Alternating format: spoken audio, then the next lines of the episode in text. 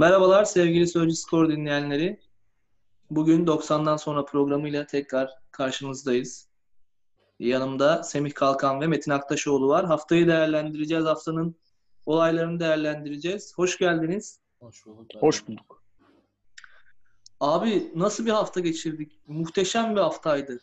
Sezonun üçüncü devresinde eee, bence en iyi başlangıç bu hafta oldu yani. Birinci haftadan ziyade çok daha gollü bir hafta.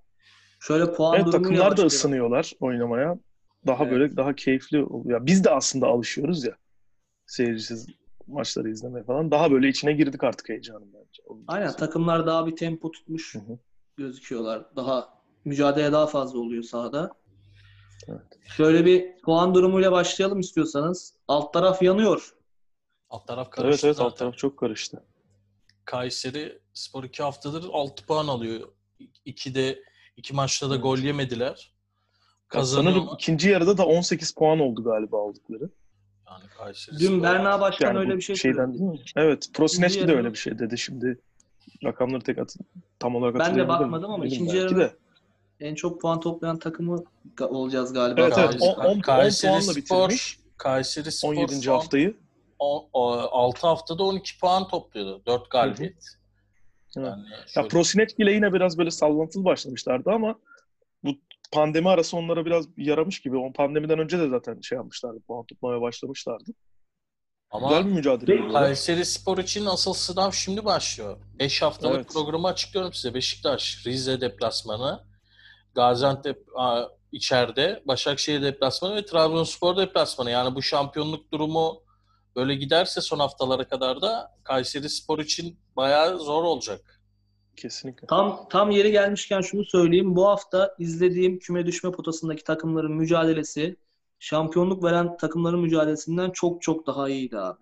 Çünkü saldırıyorlar, saldırmak zorundalar yani. Yapacakları hiçbir Evet. şey yok. Yani futbol olarak da çok iyiydi. Hem Ankara Gücü hem e, Kayseri Spor. İki maçı da ben izledim 90 dakika. Çok Ankara iyi mücadele. Tam bir kan, kan değişikliği var. Böyle. İbrahim Zülmez. Evet, İbrahim İlk Hoca geldi. çıktı Ankara gücünde. En kötüsü bence Konya Spor'du içlerinde. Hani ne kadar 10 kişi kalmaları etkiledi bilmiyorum. Haftanın açılışı zaten hafta güzel dediniz. Haftanın açılışı mükemmel golle oldu. Yani Burak'ın mükemmel golüyle. O zaman o maçla başlayalım o zaman. Beşiktaş Konya Spor maçıyla başlayalım. Evet. E, Metin sen başla biraz yorumla bize o maçı. Burak'ın müthiş performansı var orada. Kesinlikle. Yani e, Antalya Spor maçında da gözüktü bu. Daha o, o, o maçta da gözüktü Beşiktaş'ın etkisiz oyununda. Ya bir çözüm üretemez oyununda. Şunu görüyoruz ki yani Burak Yılmaz'ın sahada olması çok çok önemli Beşiktaş için. Burak'ın Ve bu- ikna hem olması geçen çok çok hafta- önemli. Evet yani bir ikna olması, bir mücadele etmek istemesi, çabalaması çok önemli şu an Beşiktaş için. Geçen hafta da gördük, bu hafta da gördük. Yani takımı oynatır bir hali var. Bakınca yani şimdi Diaby'nin iki haftadır gol attığını görüyoruz. Bu olacak iş mi normalde? Ve çok iyi gol Güzel attı. goller Çok iyi atıyor. yaptı Burak. evet yani Burak'ın asistleri de güzel. E, Diaby'nin attığı goller de güzel. Lens'e de çok güzel bir asist yaptı. Lens Evet. Lens de ama orada çok iyi bir son son vuruş yaptı. evet yani hiç, Yani- hiç bunlar olacak şey değil normalde. Yani Diaby, Lens falan. Ümit sen hatırlarsın. atacak. Bir, sen hatırlarsın bir Trabzonspor maçında Lens'in kaçırdığı bir pozisyon vardı. Vodafone, Vodafone Park'ta. Park'ta. Aş- Evet. aşırmak istedi, aşıramadı. Tam gözümün önünde olmuştu o pozisyonda. Yani gitti Konya maçında attı. Burak aslında tam 10 numaradan alacağı böyle almak istediği pasları attı resmen. Burak Evet, mesela kesinlikle. kanada çok kaçar maç içerisinde. Sağ kanatta olsun, sol kanatta olsun. Oradan gelir topu alır, verkaç yapmaya çalışır. içeri girmeye çalışır falan. Bu sefer aldı verdi. Direkt vurdu uzak köşeye golü attı. Diğer paslar da hala öyle hala verkaça giriyor hala atıyor. çok çok çok komple bir oyuncu olduğunu hala gösteriyor çok ilginç yani bu yaşta. Kondisyon olarak da çok iyi Burak şu anda. Evet yani. Böyle yani acaba kondisyon olarak eksildiler de Burak daha iyi mi? olabilir mi arasında? bilmiyorum. Burak'ı çok beğendim Bilmiyorum bu hafta. Kesinlikle. evet. Bak, Zaten e, maçın ilk yarısında birkaç böyle benim hatırladığım iki tane penaltı beklediği pozisyon oldu Burak'ın. hı hı, Onlar gelmeyince Burak bir tık daha hırslandı maçta. evet. Çok inançlıydı kaleciyle girdiği pozisyonda Ertuğrul'la. Ee, ben izledim. Yani penaltı yok gibi geldi bana ama bilmiyorum. e, o pozisyonlarda bayağı bir itiraz etti. Hani dokundu dokundu diye. Buradaki futbolcu arkadaşlarıyla da konuştu. Devre arasında Ö- Ömer Ali Şahiner'le de konuşuyordu. Ondan sonra aldı yürüdü gitti Burak. E, 10 kişi kalan bir Konya Spor karşısında rahat oynadılar. Zaten Sergen Hoca ile istatistikleri tavan yaptı. Sergen Hoca geldikten sonra Beşiktaş'ın iki mağlubiyeti var. İstatistik olarak üstün olduğu Başakşehir, istatistik olarak üstün olduğu çok gol kaçırdığı Antalya Spor maçları var. E, o maçlar dışında da zaten iki beraberliği var. Bir Galatasaray maçı, pandemi öncesi seyircisiz ilk maç. Bir de Trabzonspor içeride son dakikada yedikleri gol. O Şöyle bir yani- 5 hafta falan daha olsa Beşiktaş potaya girerdi diyorum ben kesin de. Size şeyi sorayım abi. Ya Beşiktaş, Beşiktaş- Antalya maçını arar. Onu söyleyeyim de ben. Sen Kesinlikle. kesin. Ha tabii evet. Yani o maç aranacak bir maç zaten. Şeyi sorayım size. İlk üçte bitirebilir mi Beşiktaş? Yani önemli bence Beşiktaş için ilk üç bu sezon. Tabii ki. Çünkü takım başkan değişti. Kongreden geldiler ve hoca değişikliği oldu. Üçüncü bitirebilir mi Beşiktaş? Bence Galatasaray- Trabzon Galatasaray maçının sonucuna bakarım. Galatasaray ne kadar kalacak yarışın içinde? Yani çünkü Trabzon. Galatasaray'ı yenerse Galatasaray artık havlu atacaktır yani. Yani çok çok Ben ihtimali kalmayacak gibi.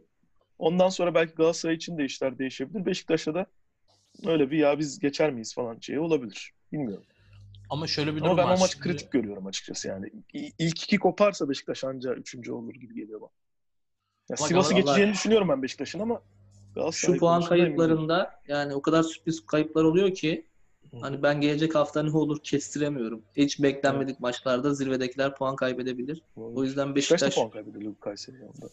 Beşiktaş bu tempoyla giderse vallahi değişebilir yukarıda durumlar. Evet. Bir şey konuşalım o zaman. Yani ben Galatasaray hakkında şunu, söyleyecektim. Ee, Galatasaray'ın Beşiktaş ilk üçe girer mi dediniz. Şimdi Galatasaray şampiyonluğundan düştü gibi. 8 puan fark var. Ama şöyle bir durum var. Trabzon'un kastan gelecek kararına göre üçüncülük önemli. Şimdi doğru. Da şampiyonluktan tabii. koptuktan sonra da ligi tamamen salacak diye bir durum yok.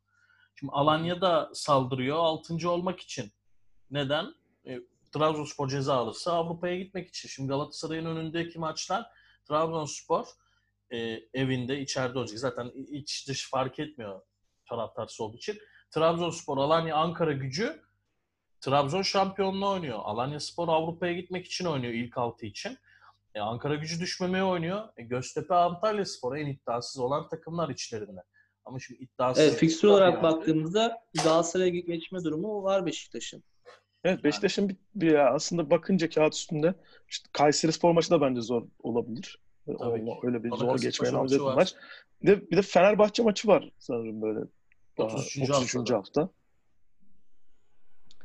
Evet Galatasaray Başakşehir maçına girelim o zaman. Madem Galatasaray'ı çok konuştuk, Beşiktaş'la olan durumunu konuştuk. Galatasaray bu hafta eee, elindeki kadroyla 10 orta saha diyorum ben. Hani o Evet, evet. stoperlerde orta saha sayarsak 10 orta sahayla Başakşehir'e acayip bir afallama yaşattı. Doğru. Siz nasıl düşünüyorsunuz bu konuda bilmiyorum Doğru. ama doğru mu? Lines'le Lines'le. Sarakki'yi de mi orta saha sayıyorsun? İki beki de. Orta saha özellikli diyebiliriz. Yani belki onların İki arasından bek. bir tek Lines'i bir kenara koyabiliriz. Tam Yani. bir bek gibi bakabiliriz. Ama onun Evet. dışında yani rahatlıkla aslında söyleyebiliriz ya 10 tane orta saha oyuncusu. Yani Lemina stoper oynadı daha ne olsun. Abi Donk takım oyunu Okan- olarak gelmişti O kaleci Okan'ı çıkarıyoruz. Lines'i çıkarıyoruz. Tabii. Sarakki kalıyor. 8 tane orta sahayla oynadı diyorsunuz yani. E, Öyleydi Ya zaten. orta Hani saha özellikli bakınca olarak katarsak Yani. biraz biraz daha hücumcu, bir biraz daha şey. Şimdi düşün yani Santrafor'da Emre Akbaba'nın stoperde Lemina'nın oynadığı bir kadroya bakınca evet yani herkes herkes orta sahaydı o takımda. Ya bu eksiklik belki daha kompakt oynamak açısından Galatasaray'a yaradı mı bilmiyorum. Belki de yaramış olabilir. Ya çünkü ya en baktık yani Başakşehir Mahmut, özelinde Mahmut'la İrfan Can mesela çok yoruldular. Ben öyle gördüm maçın sonuna Evet. doğru. Zaten ikisini de çıkarmak zorunda durumunda kaldı Okan Hoca. Başakşehir için bir düşüş ses söz konusu mudur? Yani e, son haftaları biliyorsunuz Başakşehir'in son 2-3 sezonunu. Evet. Tekrar aynı senaryoyu yaşar mı Başakşehir? Bunu kestiremiyorum ama geyik yaparken ben çok dedim buna. Şimdi NBA'de falan var bu iş. Yani böyle çok zorlu anlarda çok sıkışan anlarda oyuncuların, yıldız oyuncuların veya takımların falan böyle boğulması ve bunun bir gelenek haline dönüşmesi. Ya Başakşehir'de bu mesela Edin Visca'ya bakıyoruz. Çok kötü oynadı bence Edin Visca. Ya geçen seneye de bakıyorum Edin Visca'nın son Ama. Saratçı da çok iyiydi. Saratçı'yı bağlıyorum ben birazcık. Ya mesela ama yani şimdi 8. İleride dakikada sarı kart gördü yani. Saratçı. Ya 8. Hı hı. dakikada sarı kart gördü Saratçı. Orayı çok daha güzel işleyebilmeleri gerekirdi Başakşehir gibi bir takımın. Sonra neredeyse maç sonuna kadar çok da zorlamadılar yani o tarafı da. Öyle gördüm. Başakşehir'in ilk 10 dakikalık oyunu çok baskılıydı. İkinci yarının başında da Dembaba girdikten sonra ikinci yarı Evet orada da bir baskı. zaten var. golü buldular Dembaba'nın girmesinden sonra. İlk yarı ile ikinci yarının ilk 15'er dakikaları hakikaten çok baskılıydı Başakşehir. Hani ben maçı o ara koparabilirler diye düşünüyordum ama Galatasaray hiç düşmedi. Gol yemesine rağmen de düşmedi. Hiç bozulmadı Galatasaray'ın oyunu. Ve Terim'in de tabii orada taktiksel bir başarısı da var bu maçın özelinde. Bu kadar dar kadroyla Başakşehir'e karşı puan alıyorsun.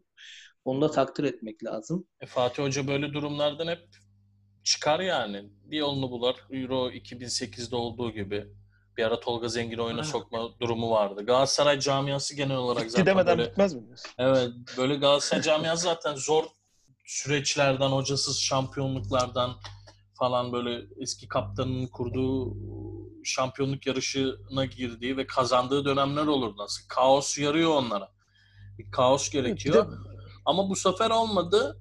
Ee, ben Okan Hoca'yı anlamadım. Robinho ne alaka? Yani haftalardır oynatmıyorsun. Dembaba iyi oynuyor. Soldan biri getiriyor. Sağdan Viska getiriyor. Verkaç yapıyorlar. Dembaba'ya e, ceza sahası yayının oradan şut imkanı sağlıyorlar ve Dembaba da onları üçünü kaçırıyorsa birini atıyor. Sanki hafta içi Avrupa maçına çıkacakmış gibi bir değişiklik yapmış. Ben anlamadım. İlk yarıyı zaten Ya öyle mesela- heba etti Okan Hoca. Dembaba Sezonun girince ilk de yarısındaki Galatasaray maçında da yanlış kadroya çıkmış. Zaten bunu kendi de söyledi. Yani Aynen. hani ne bileyim tutmaya çalıştık oyunu falan. Sonra kendi oyununa dönünce bir sonuç almıştı sezonun ilk yarısındaki maçından. Okan Buruk da yine böyle bir belki de bir şey gördü. Galatasaray'a tırnak içinde özel bir kadroyla çıkmış olması kendi oyunuyla değil de. Aynen öyle. Yani. Sezonun ilk yarısındaki maçta Mehmet Topal, Mahmut Tekdemir oynadı. Azobuke, Evet, İrfan Kahveci o dört de- tane evet. dört Aynen, tane de. orta saha göbeğiyle oynadı. Viska, Crivelli'ydi. Hı. E sonra Hı hücum edemiyorsun. E, ama kazanıyorlar sonuçta yani.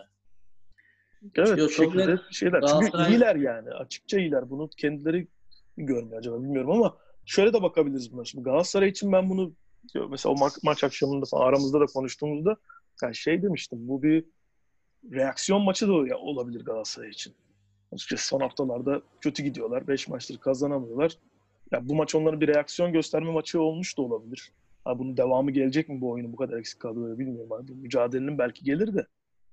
Reaksiyon maçı kazansalardı ki Evet, Bence Galatasaray galibiyet daha oldu. rahat derdi. galibiyeti kaçırdılar. Kaçırdılar aslında.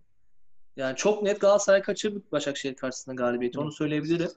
Ve hani reaksiyon göstermemiz lazım dedikleri maçta az kalsın şampiyonluk yarışına bir daha çok güçlü bir şekilde giriyorlardı. Yani 3'ü alsa haftaya Trabzon'u yense çok net Galatasaray son 5 haftaya inanılmaz 4 haftaya inanılmaz favori olarak bile girebilirdi yani. Ve çok eksik bir Başakşehir de var şimdi.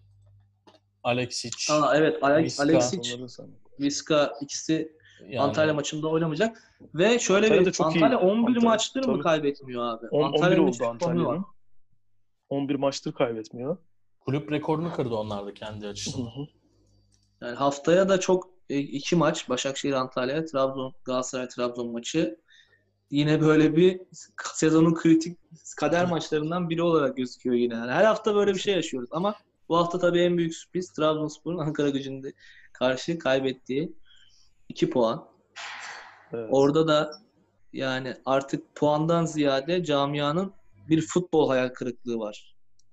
Yani bu kadar eksiğe rağmen Trabzonspor'un ligin sonuncusu Ankara Gücü'nü nasıl içeride 2 puan bıraktığı çok büyük psikolojik olarak çok büyük etkiledi.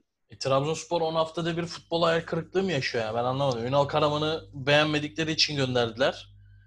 E, şimdi Ünal futbol Karaman- anlamında hayal kırıklığı Hüseyin Cibişir'e mi geldi? Hüseyin Hoca mı gidecek şimdi? Ne olacak yani? Yani ben Ünal Karaman için şunu söyleyebilirim. Ünal Karaman her şeye rağmen e, oyunculara bizi şampiyon yapmayacaklar kafasını yansıtmıyordu bence. İşte bize, bize operasyon yapılıyor. işte hakemleri konuşmak, operasyonu konuşmak. Takımı bundan uzak tutuyordu bence. Ama Hüseyin Hoca ve şu an yönetim son 5 hafta özelinde bunu pek başaramıyor. Çünkü Alanya Spor maçından sonra öyle bir ortam oluştu ki bence kesinlikle o tribündeki olayların işte bize operasyon yapılıyor, Başakşehir kullanıyor kafası tamamen Trabzonspor'un soyunma odasında şu an. Yani futbolcunun yüzünde falan onu görebiliyorsun. Gülen bir tane adam ben görmedim mesela. Takımı o kadar karşıladılar maça giderken. Yol üzeri meşaleler yakıldı. Ki ben daha önce hatırlıyorum. Yani karda falan taraftarlar yine aynı bir organizasyon yapmıştı. Orada bütün futbolcular ellerinde kameralarla gülerek taraftarları çekiyorlardı. Yüzleri gülüyordu herkesin. Burada takım şampiyonluğa gidiyor. Otobüsün içinde bir kavga var sanki yani. Böyle kimsenin suratı gülmüyor. Bir, bir kişi tebessüm etmedi yani. Ben o görüntülere çok bir şey olduğunu düşünüyorum ama ne olduğunu çözemiyorum. Yani yönetimsel olarak soyunma odasına bir müdahale mi var? Yani Trabzonspor'un şu anki oyunu eksiklerden bağımsız olarak Vakayeme ve Kuban tabii ki çok büyük eksiklik. Ama bir kafa bozukluğu var Trabzonspor'da. Bir e, moral bozukluğu var daha doğrusu o sahadaki. Çünkü bakıyorum şimdi Charlotte, Abdülkadir Ömür, Endiaye, Sosa bunun kadroda olan bir takımın Ankara gücüne karşı puan kaybetmesi sadece Ekuban'la Vakayemen'in eksikliğine bağlanacak bir durum değil. Çok yani doğru. Galatasaray maçı olsa diyeceğim ki evet büyük camia, büyük maç ve Ekuban'la Vakayeme e, hissettirdi. Ama Trabzonspor Ankara gücü karşısında şampiyonluk oyunu oynamadı. Daha doğrusu o mücadeleyi vermedi. Ve şunu çok net söyleyebilirim. Bu hafta Trabzonspor Ankara gücüyle değil de Galatasaray'la oynasaydı Galatasaray çok net galibiyet alırdı Trabzonspor karşısında. O kadar eksiğine rağmen. Galat Galatasaray'ın o kadar eksiğine. Trabzonspor'un son 5 haftada 4 beraberliği bir galibiyeti var. Evet, ondan önce de zaten garip bir şekilde bir galibiyet bir beraberlik şeklinde gidiyordu böyle ilginç. Bu e, Ankara gücü maçıyla çiftlenmiş oldu. 8 maçta yanlış hatırlamıyorsam 8 maçta 3 galibiyet 5 beraberlik var. Yani pandemiden sonra Göztepe galibiyetiyle başladılar işte. Hani Başakşehir Evet. Mart ayında onu saymıyorum 3 ay önce. Ee, Göztepe galibiyeti, Alanya beraberliği son dakikada yenilen bir gol. Sonra Ağoğlu'nun içeri girmesi, sonra Ankara gücünü Ya yenememe. duygular duygular çok hızlı değişiyor Trabzonspor'da. Onu anlay- anlayamıyorum ben açıkçası. Yani mesela Göztepe maçıyla iyi de bir giriş yapmışlardı pandemi sonrasına. Fenerbahçe'yi eledin. Daha ne yani? İşte Fenerbahçe'yi eledin. Finale çıktın Ya kupada. işte İşte bazı bilmem kaç yıl sonra. Fenerbahçe'yi yendim falan. Ama sonra bir Alanya'da bir şey oldu. Hemen kavgalar çıktı, bir şeyler oldu falan böyle. Ya işte o garip son dakikada yani. kaybedilen puan var ya 90 artı 5'te. Hı hı. Ya mesela o puan 75'te falan gitseydi tahribatı bu kadar fazla olmazdı. Evet olabilir. Ama 90 Ama artı yani 5'te E, olunca- gitti tamam ne, ne, ne yapacağız yani gitti.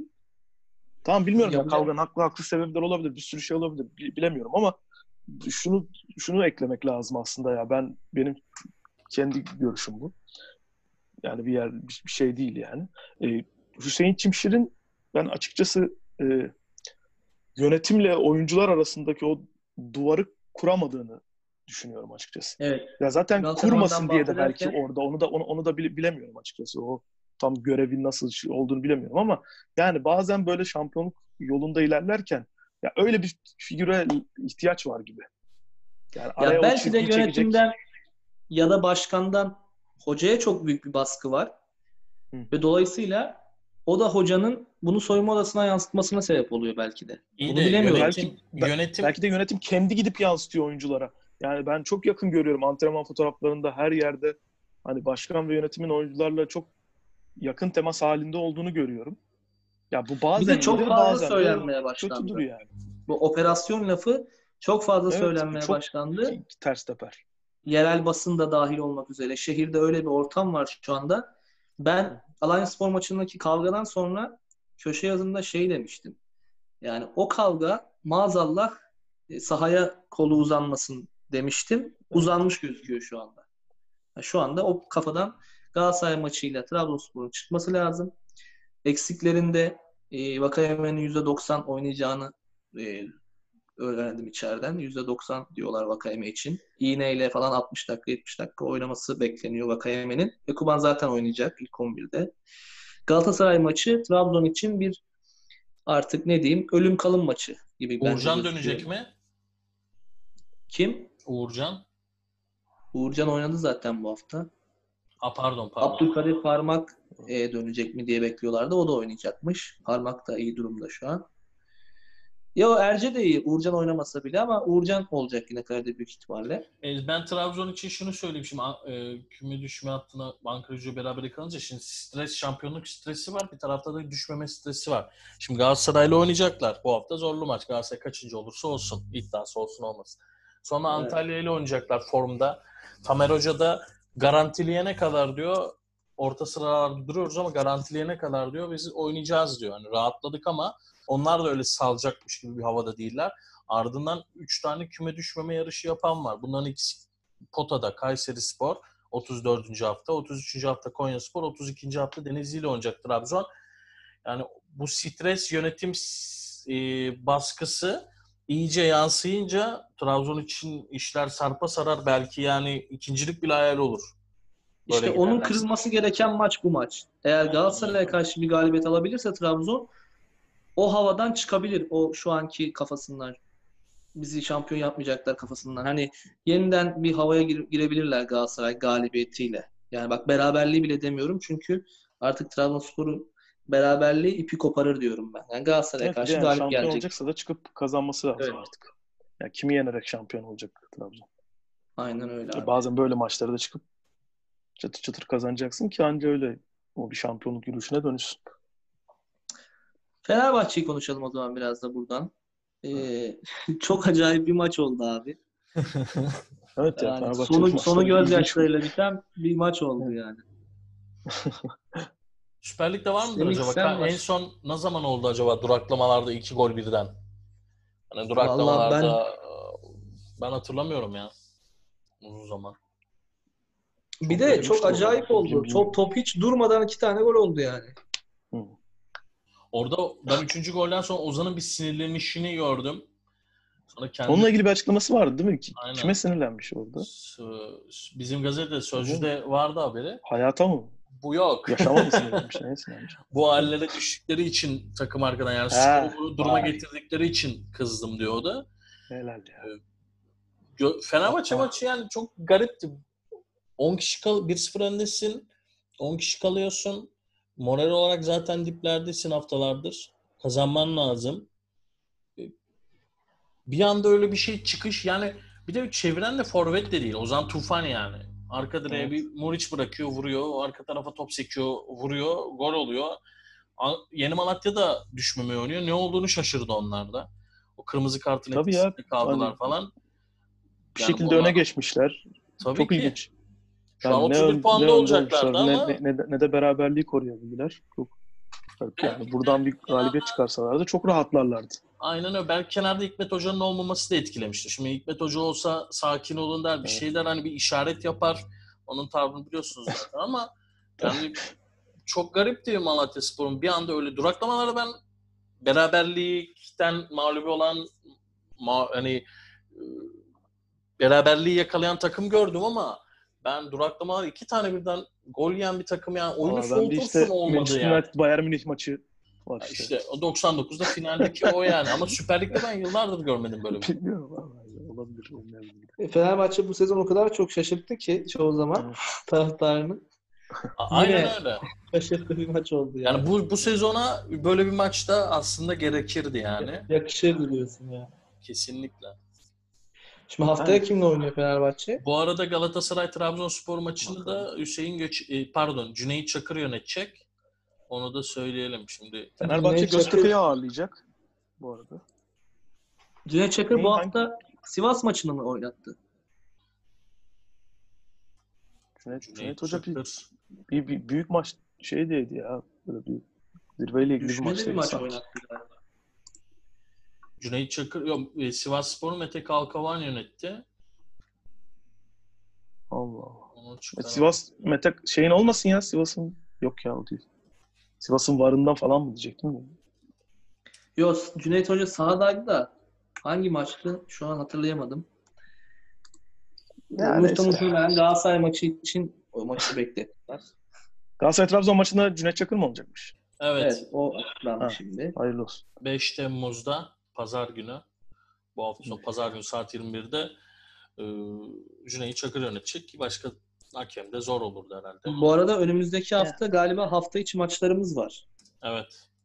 Fikstürde öyle Evet bir ya bu bu hafta sonundan sonraki hafta içinde hafta içi maçları oynanacak. Salı, çarşamba, perşembe maçları olacak. Yani Sivas bu belli ki ya bir sıkıştırmak zorunda o fikstürü. Sivasspor'un bu hafta rakibi kim abi? Bakalım. Sivasspor da Kayseri Spor'a yenildi.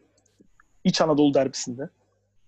Evinde. Abi Kayserispor müthiş bir yükselişte ya. Sivas Spor Kasımpaşa ile oynayacak pazar günü saat 6. Kasımpaşa deplasmanı. Yani Kasımpaşa da iyi oynuyor. bir Sivas'ta süredir. bir Trabzon Fuat sendromu Çapay'la. var. Daha ağır ama. Evet. Sivas'ta daha ağır bir şey Trabzon sendromu var. Çünkü Ya bunu sezon başlarken konuşmuştuk diye hatırlıyorum. Bu şey işte e, ya 5 oyuncu değişikliği yap- hakkı geldi ama bu kime yarar, kimin kadrosu daha geniş değil falan diye konuşurken ya Trabzon'u bekledi yani Trabzon diyorum. Sivasspor beklediğimiz sıkıntıyı çekiyor gibi yani. Kadrosu dar bir kadrosu var. dar bir kadrosu var. Üstelik sahada olanlar kadrosu var.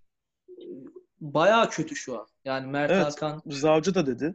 Bazı oyuncular için lig bitmiş gibi dedi yani. Bitmiş gibi oynuyorlar dedi. Mert Hakan'ın yani o penaltısından sonra transfer söylentileri Evet. sezon Bir de Mert Hakan çok takıldı penaltıya. hikayeleri- Mert Ya Hakan Rıza Hoca diyor mesela Mert Hakan'la Emre Kılınç bütün televizyon kanallarında konuşuluyor diyor.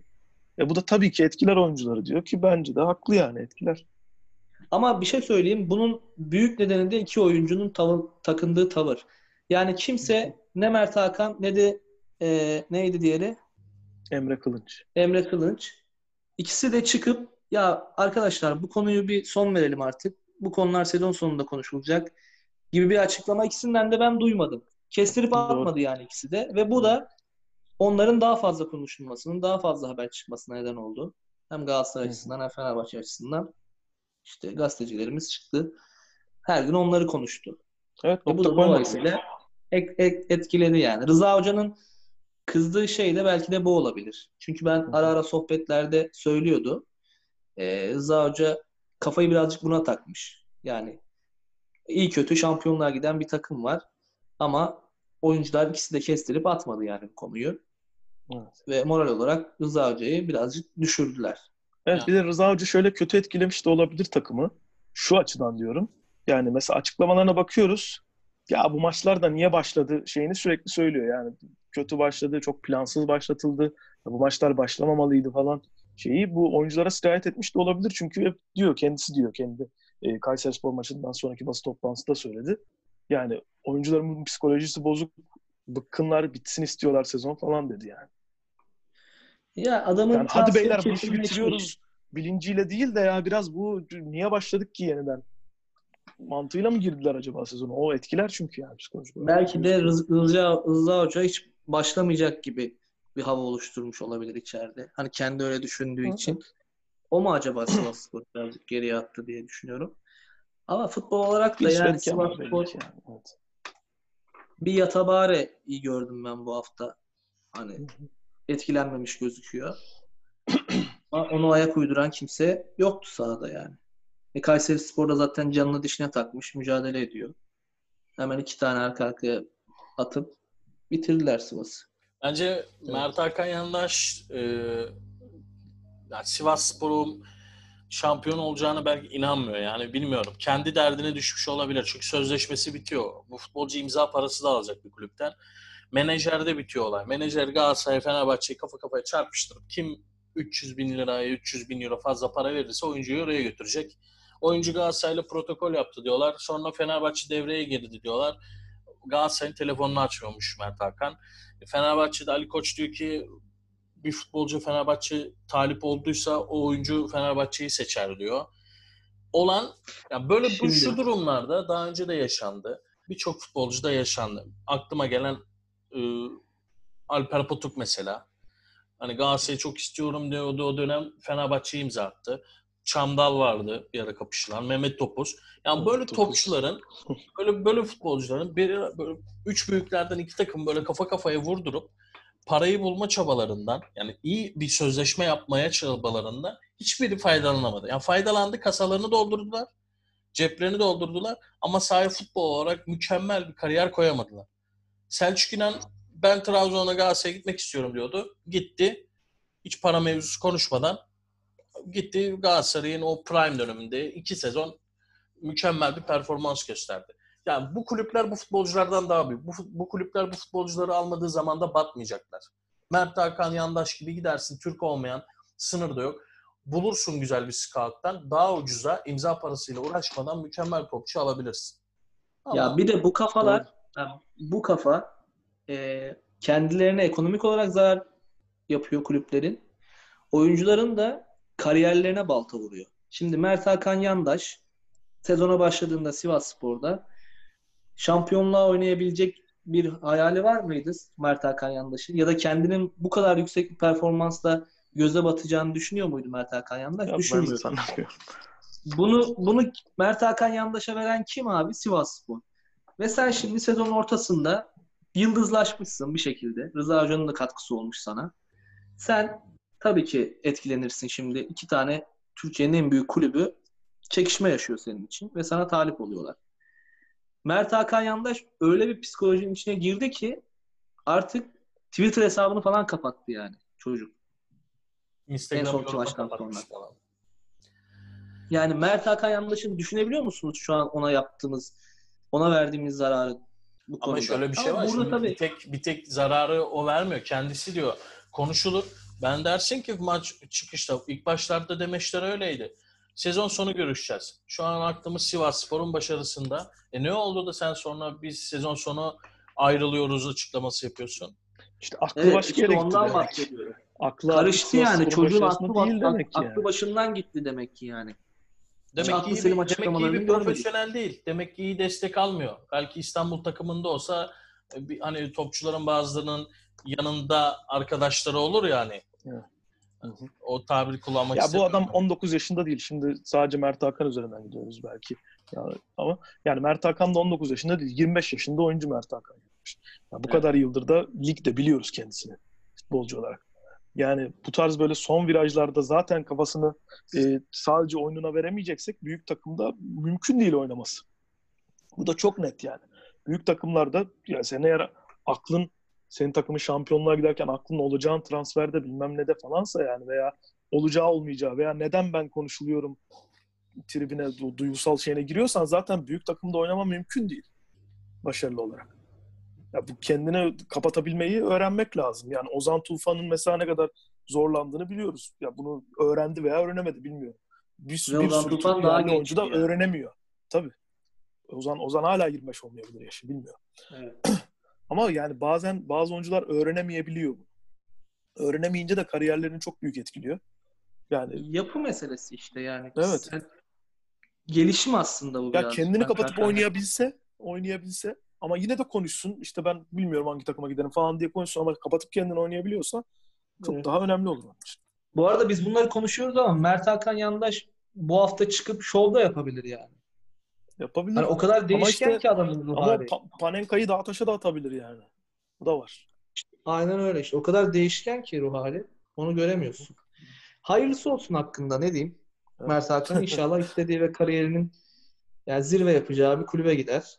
Sivas Tabii canım milli Spor'un da takımımız için de önemli olur. Çok sözüm ona olur. şampiyonluğuna mani olmasına değer yani. Kızmasın bize ama Evet. maalesef Eğer öyle bir durum dinliyorsa oluyor. buradan kendisine Mesajımız olsun. Ee, Peki ben abiler o zaman ben şöyle bir şey- gelmeden şöyle bir şey söylüyorum. Bir az bir süremiz kaldı. 2-2,5 dakika. Ee, son 5 maç. Yani bu taraftar yok. Belki taraftar olsa Trabzonspor daha çok etkilenebilirdi. Bu süreç. pozitif anlamda mı? negatif de olabilir. Islıklar, ağlar, uğular. Anladın mı yani? Bu Sörlot'un geldiğinde ıslıklanıyordu Sörlot. Şimdi Sörlot uzun süre sonra ilk defa gol attı kupa hariç. O pandemiyi saymazsak. E, uygulanabilir. Şimdi önemli olan olaysız maçları bitirmek. Şu korona pozitifler olmadan Yine Beşiktaş'ta iki tane çıkmıştı. Umut Nayır kendi Instagram hesabında söyledi hasta olduğunu. Evet yani şey var. Ben kadroya bakınca, yedeklere falan da bakınca hı. bir, bir, bir, bir tahminde bulundum açıkçası. O kendisi açıkladığı için ben normalde hani yedekte olur. Nayır hasta oldu diyorum. Bir isim daha var genç Hı hı. takımdan onu söyleyemiyorum. Evet. Kendisi söylediğimi Ya ben de bilmiyorum. Tahmin ediyorum yani. Aynen. Belli yani. Alt takımda oynayan ve yedek öyle. kadroda olmayan 2-3 İnşallah- tane oyuncu var. İnşallah onlar çıkmaz. Koronalar hani onlar da negatife döner. Evet. Ee, Önemli olan seneye daha rahat bir şekilde girmek. Şimdi Başakşehir'in şampiyon olması demek yani Ümit'in biraz şey yapacak ama hani temenni değil. Olması demek Süper Lig'i baştan aşağıda değiştirebilir bu sezondan sonra. Çünkü ekonomik durum ortada. Hani maçları bitirdik. Ben biraz da ondan söz etmek istiyorum. Hiçbir takım doğru düzgün aslında o geçen senelerdeki takımları kuramayacak. Daha önce de söyledim bunu. Fenerbahçe bonservissiz ve kiralıklara gidecek. Beşiktaş indirim kovalıyor. Onlar da kiralıklara gidecek. Galatasaray iki sene üst üste Şampiyonlar Ligi'ne gitti. O paralar onlara biraz nefes aldırdı. Şimdi Yunan Aysal döneminden sonraki krize dönebilirler. Şampiyonluğa uzaklar. Şampiyonlar Evet, Ligi'ne Kaan de Kançal gidemezler. galiba başkan yardımcısı. Aynen öyle. Ka- Kaan Kançal yanlış hatırlamıyorum ismini sanırım. E, Kaan Kançal dedi biz bir senelik Şampiyonlar Ligi gelirimizi kaybettik dedi yani bu pandemi arasında Çok sürecinde. çok çok çok Öyle bir şeyler şey de oldu. Yani biz Mehmet abiyle konuşmuştuk. Veda, e, feda demeyen veda der diye. Ona oraya doğru gidiyoruz galiba. Çok çok çoktan yapılması gereken şeyler bunlar. Bu sezon konuşulacak şey değil yani bu. Belki daha önce yani çok defa konuştuk ama bu sezon artık kesin gözüyle bakılıyor yani. Hele bu pandemiden sonra falan. Evet abi toplayalım. Güzel bir 90'dan hafta olsun. sonra sonuna geliyoruz ufak ufak ve e, önümüzdeki hafta çok güzel maçlar var. Önümüzdeki hafta Salı günü tekrar görüşmek üzere. Kendinize iyi bakın. Hoşçakalın. E, 90'dan sonra hepinize hoşça kalın. Görüşürüz. İyi haftalar.